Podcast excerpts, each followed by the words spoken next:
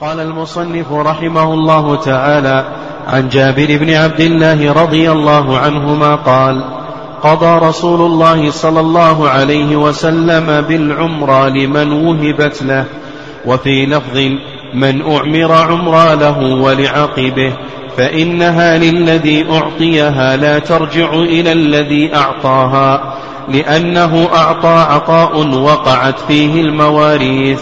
وقال جابر إنما العمر التي أجازها رسول الله صلى الله عليه وسلم أن يقول هي لك ولعقبك فأما إذا قال هي لك ما عشت فإنها ترجع إلى صاحبها. وفي لفظ لمسلم أمسكوا عليكم أموالكم ولا تفسدوها فإنه من أعمر عمرا فهي للذي أعمرها حيا وميتا. حيا وميتا ولعقبه. بسم الله الرحمن الرحيم. الحمد لله رب العالمين. والصلاة والسلام على نبينا محمد وعلى آله وصحبه أجمعين. قال المؤلف رحمه الله تعالى باب هبة العمرة. الهبة هي تمليك ماله المعلوم غيره في حياته. الهبة هي تمليك ماله المعلوم غيره في حياته. والعمرة نوع من أنواع الهبة وهذا النوع كان موجودا في الجاهلية. فأقره الإسلام مع تهذيبه مع تهذيب هذا النوع من أنواع الهبة.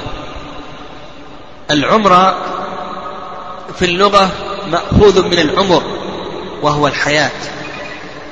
وأما في الاصطلاح فهو هبة المنافع مدة العمر. كأن يقول أعمرتك بيتي عمري أو عمرك. نقول في الاصطلاح هو هبة المنافع مدة عمر كأن يقول أعمرتك بيتي أو بيتي لك عمري أو عمرك أو نحو ذلك. من الألفاظ. كما ذكرنا أن هذه الهبة كانت موجودة في الجاهلية فأقرها النبي صلى الله عليه وسلم أقرها الإسلام مع تهذيبها. قال عن جابر بن عبد الله رضي الله تعالى عنهما قال قضى رسول قال قضى النبي صلى الله عليه وسلم بالعمرة لمن وهبت لمن وهبت له وفي لفظ من أعمر عمرة له ولعقبه فإنها للذي أعطيها لا ترجع إلى الذي أعطاها لأنه عطاء وقعت فيه المواريث. وقال جابر إلى آخره. العمرة لها ثلاثة أقسام. القسم الأول القسم الأول أن يذكر فيها ما يدل على التأبيد. كما لو قال أعمرتك هذه البيت لك ولعقبك من بعدك. أو يقول أعمرتك هذه البيت أبدا ونحو ذلك. ونقول القسم الأول أن يذكر فيها ما يدل على التأبيد. فهذه لمن وهبت له؟ لا ترجع. القسم الثاني أن يطلق ولا يذكر فيها ما يدل, ما يدل على التأبيد. كما لو قال هذه البيت لك عمري. أو لك عمرك لك عمري أو لك عمرك. لا يذكر فيها ما يدل على التأبيد في الصورة الأولى قال أعمرتك هذه البيت لك ولعقبك أو أبدا. هنا ما ذكر ما يدل على التأبيد أطلق. فهل ترجع للمعمر للواهب أو نقول بأنها تكون للموهوب له أبدا. هذا موضع خلاف بين أهل العلم رحمهم الله تعالى و والصواب في ذلك يعني أن هذه هبة صحيحة وإن وأنها تكون لمن وهبت له لا يملك المعمر الواهب أن يرجع فيها بل هي لمن أعمرها. وكما جاء في حديث جابر أن النبي صلى الله عليه وسلم قضى بالعمرة لمن وهبت له. هذا يشمل النوعين. وفي لفظ من أعمر عمرة له ولعقبه فإنها للذي أعطيها لا ترجع إلى الذي أعطاها لأنه عطاء وقعت فيه المواريث. طيب القسم الثالث القسم الثالث. أن يشترط فيها الرجوع. القسم الثالث أن يشترط فيها الرجوع. فهل يصح ذلك؟ هل يصح هذا الشرط؟ أو نقول بأن هذا الشرط لا يصح. لو لو أن الواهب المعمر اشترط أن ترجع إليه اشترط أن ترجع إليه. مثلا قال بعد موتك أيها المعمر الموهوب له فإنها ترجع لي. إذا اشترط الرجوع هل هذا شرط صحيح؟ أو نقول بأن هذا ليس شرطا صحيحا؟ هذا موضع خلاف بين أهل العلم رحمهم الله تعالى. المشهور من مذهب الإمام أحمد رحمه الله أن هذا الشرط غير صحيح لأن النبي صلى الله عليه وسلم قضى بالعمرة لمن وهبت له. والرأي الثاني ذهب إليه الإمام مالك رحمه الله واختاره شيخ الإسلام تيمية رحمه الله أنه شرط صحيح. ودليل ذلك أن المسلمين على شروطهم ولأن هذا الرجل إنما وهب هذه الهبة على هذا الشرط. وعندنا قاعدة وهي قاعدة الرضا. في عقود المعاوضات عقود التبرعات وهو لم يرضى بهذه الهبة إلا على هذا الشرط. وهذا القول هو الصواب. الصحيح بذلك أنه إذا اشترط أن ترجع إليه قال إذا مت فإنها ترجع لي أو إذا أنا مت فإنها ترجع لورثتي. فالصواب في ذلك أن هذا شرط صحيح لأن المسلمين على شروطهم ولأن الله سبحانه وتعالى يقول يا أيها الذين آمنوا أوفوا بالعقود والأمر بإيفاء العقد يتضمن إيفاء أصله ووصفه ومن وصفه الشرط فيه. ثم قال المؤلف رحمه الله باب اللقطة. اللقطة بضم اللام وفتح القاف. ويقال لقاطة يقال لقطة بضم اللام وفتح القاف ويقال أيضا لقاطة ويقال أيضا لقطة بتسكين القاف واللقطة هي المال الضائع المال الضائع عن ربه. و أو يقال بأنها مال أو مختص ضل عن ربه. مال أو مختص ضل عن ربه. المال هو كل ما أباح الشارع الانتفاع به والعقد عليه. كسائر العروض مثل الأقمشة والألبسة والأغذية ونحو ذلك. ما أباح الشارع الانتفاع به والعقد عليه. المختص ما أباح الشارع الانتفاع به ولم يجوز العقد عليه. مثل كلب الصيد وكلب الحرث كلب الماشية دهن الميتة ونحو ذلك. طيب نقول بأن اللقطة مال أو مختص ضل عن ربه قال عن زيد بن خالد إلى آخره. قبل أن نشفع في الحديث نبين أقسام اللقطة. اللقطة لها أقسام تنقسم إلى أقسام. القسم الأول القسم الأول ما يباح التقاطه ويجب تعريفه.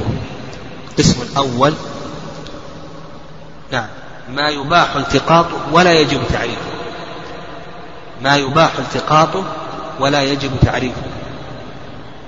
وهذا يشمل كل ما لا تتبعه همة أوساط الناس. ما يباح التقاطه ولا يجب تعريفه. هذا ضابطه كل ما لا تتبعه همة أوساط الناس. وش معنى ذلك؟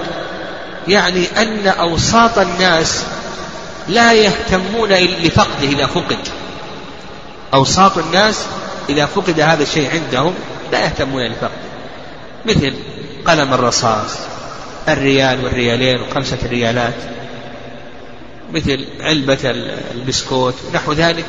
هذه الأشياء إلى آخره يباح للإنسان يلتقطها ولا يجب أن يعرفها. بل العلماء يقولون هذا القسم أحكامه أنه يباح التقاطه ثانيا أنه يملك بالالتقاط. ثالثا أنه لا يجب تعريفه. رابعا أنه إذا استهلك ثم جاء صاحبه لا ضمان عليه. خامسا إذا كان يعرف صاحبه دفعه إليه. هذه خمسة أحكام تتعلق بهذا القسم. القسم الأول أنه يباح التقاطه. لا يجب تعريفه يملك بمجرد الالتقاط إذا كان يعرف صاحبه دفعه إليه إذا استهلكه وأكله ثم جاء صاحب صاحبه أو علم صاحبه فإنه لا يجب عليه أن يضمنه له. وأضاف بعض العلماء يعني أضاف بعض العلماء إلى هذا القسم ما لا يمتنع من صغار السباع من الحيوانات. ما لا يمتنع من صغار السباع من الحيوانات أضاف بعض العلماء إلى هذا القسم ما لا يمتنع من صغار السباع مثل الشاة والفصيل والعجل ونحو ذلك. يقول هذه الأشياء يجوز أن تلتقطها ولا يجب عليك أن تعرفها. نعم. وسنشير إلى ذلك إن شاء الله. هذا القسم الأول. القسم الثاني من أقسام اللقطة ما يحرم التقاطه. يعني القسم الثاني ما يحرم التقاطه. والذي يحرم التقاطه نوعان. النوع الأول ما يمتنع من صغار السباع. إما لكبر جثته كالإبل ونحو ذلك أو لسرعته كالظبا أو لطيرانه كالحمام إلى آخره. المهم يمتنع من صغار السباع من الذئب ولد الأسد ولد النمر إلى آخره. فهذا الذي يمتنع من صغار السباع يحرم عليك أن تلتقطه. ويدل ذلك كما سيأتينا في حديث زيد بن خالد قال وسأله عن ضالة الإبل فقال ما لك ولها؟ دعها فإن معها حذاء حذاءها يعني الخف خفها وسقاءها جوفها تحمل فيه كثيرا من الماء والطعام ترد الماء وتأكل الشجر حتى يجدها ربها. النوع الثاني مما يحرم التقاطه. كل ما يتحفظ بنفسه من الأموال. كل ما يتحفظ بنفسه من الأموال اتركه يأتي صاحبه. مثلا الأخشاب الكبيرة المكائن الصناديق الكبيرة إلى آخره القدور الكبيرة هذه اتركها تتحفظ بنفسها. يأتي صاح حتى يأتي صاحبها. فتبين لنا أن الذي يحرم التقاطه نوعان. النوع الأول نوع الأول ما يمتنع من صغار السباع إما لكبر جثته أو لسرعته أو لطيرانه ونحو ذلك. النوع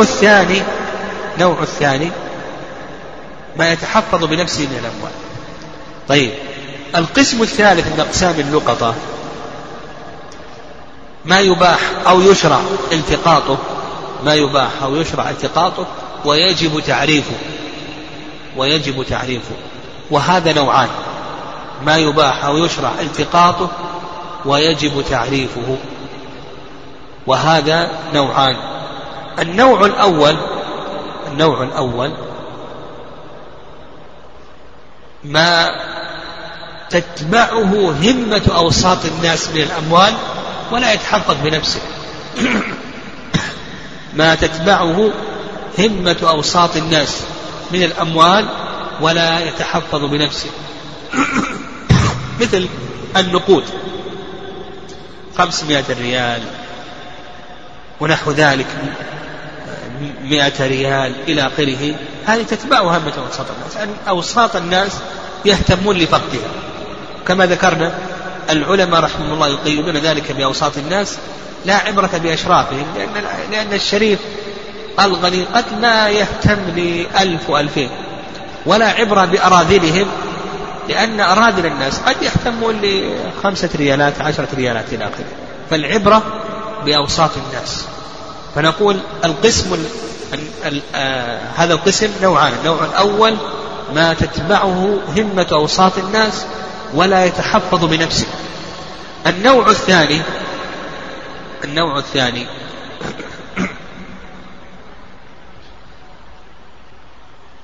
ما لا يمتنع من صغار السباع من الحيوانات. ما لا يمتنع من صغار السباع من الحيوانات. وهذا مثل الشاة والفصيل ولد الناقة والعجل ولد البقرة ونحو ذلك. فهذه الأشياء التي هل يجب تعريفها أو لا يجب تعريفها؟ هذا موضع خلاف بين أهل العلم رحمهم الله. فقال بعض العلماء هذه الأشياء تدخل في القسم الأول كما تقدم لنا. يباح أن تلتقط ولا يجب أن تعرف لأن النبي صلى الله عليه وسلم سئل عن ضالة الشاة فقال هي لك أو لأخيك أو للذئب. ما ذكر النبي صلى الله عليه وسلم تعريفا وقال بعض العلماء بل تعرف بعموم حديث زيد بن خالد الجهني قال ثم تعرف فإن لم تعرف ثم عرفها سنة. يعني ثم عرفها سنة. والأحوط هو أن تعرف هذا الأحوط. الأحوط أن تعرف. قال المؤلف رحمه الله تعالى عن زيد بن خالد الجهني رضي الله عنه قال سئل رسول الله صلى الله عليه وسلم عن لقطة الذهب أو الورق الفضة فقال اعرف وكاءها الوكاء الخيط الذي تربط به وعفاصها العفاص هو الوعاء وعاؤها ثم عرفها سنة فإن لم تعرف فاستنفقها ولتكن وديعة فإن جاء طالبها يوم من الدهر فأدها إليه. وسأله عن ضالة الإبل فقال ما لك ولها فإن معها حذاءها كما تقدم يعني خفها وسقاءها يعني جوفها لما تحمله في جوفها من كثير من الطعام والشراب تلد الماء وتأكل الشجر. وسأله عن الشاة فقال خذها فإنما هي لك أو لأخيك أو للدين. طيب هذا الحديث فيه أحكام. الحكم الأول قوله ثم اعرف وكاءها وعفاصها يعني الحكم الأول إذا كانت هذه الهب اللقطة مما مما لا يملك بالتعريف. يعني إذا كانت هذه اللقطة من القسم الثالث مما يباح أو يشرع التقاطه ويجب تعريفه. فهذه يعرف إذا التقطها يعرف صفاتها كما أرشده النبي صلى الله عليه وسلم. يقول الحكم الأول أنك تعرف صفاتها كما أرشدك النبي صلى الله عليه وسلم. قال ثم عرفها سنة. يعني ثم عرفها سنة.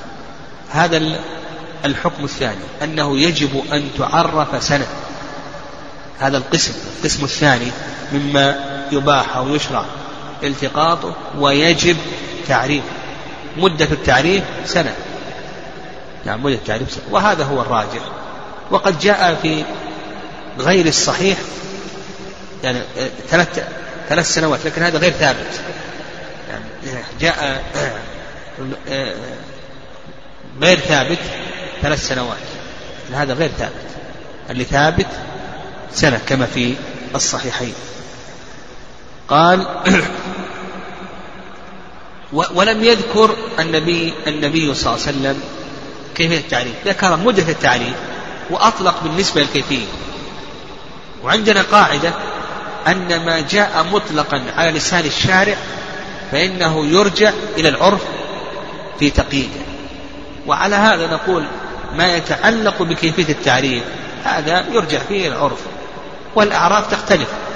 يعني كان في الزمن السابق تعرف اللقطة عند أبواب المساجد في مجامع الناس في الأسواق. الآن ممكن أن تعرف عن طريق وسائل اتصال. عن طريق وسائل الاتصال هذه أشمل وأعم من كون تعرف في أبواب المساجد أو في الأسواق أو تجمعات الناس ونحو ذلك. فيعرفها في وسائل الاتصال سواء كانت مقروءة أو مرئية أو مسموعة ونحو ذلك. طيب. فإن لم تعرف فاستنفقها ولتكن وديعة. استنفقها. إذا مضت السنة يعني إذا مضت السنة ولم تعرف فما حكم هذه اللقطة؟ المشهور من مذهب الإمام أحمد رحمه الله أنها تكون ملكا للملتقط قهرا عليه. وهذا من الأملاك الجبرية التي يملكها الشخص ملكا جبريا قهرا عليه. وقد ذكر ذلك ابن رجب رحمه الله في كتابه القواعد مثل الميراث. الميراث يملكه الوارث جبرا قهرا عليه حتى ولو ما اختار حتى وإن لم يختر التملك. بمجرد أنه يموت مورثك يدخل ماله ملكا لك قهرا عليك. وإن لم تشأ التملك. مثل أيضا اللقطة المشهور من مذهب الإمام أحمد رحمه الله أنها تكون ملكا لك جبرا عليك قهرا عليك. هذا المشهور من مذهب الإمام أحمد رحمه الله. الرأي الثاني رأي الشافعي رحمه الله أنها لا تدخل في تملك الشخص إلا باختياره. فإذا مضى الحول نقول إما أن تختار التملك وإلا أن تختار عدم تملكها عدم تملكها وتكون وديعة عندك. وش يترتب على ذلك؟ على مذهب الإمام أحمد إذا قلنا بأنها دخلت قهرا عليك ها؟ لو تلفت تكون من ضمانك ولا من ضمان صاحبها؟ من ضمانك أنت. ولو حصل لها نمى النمى لمن يكون؟ يكون للملتقط لأنها دخلت في ملكها الآن. يعني بعد الحول إذا حصل نمى يكون للملتقط.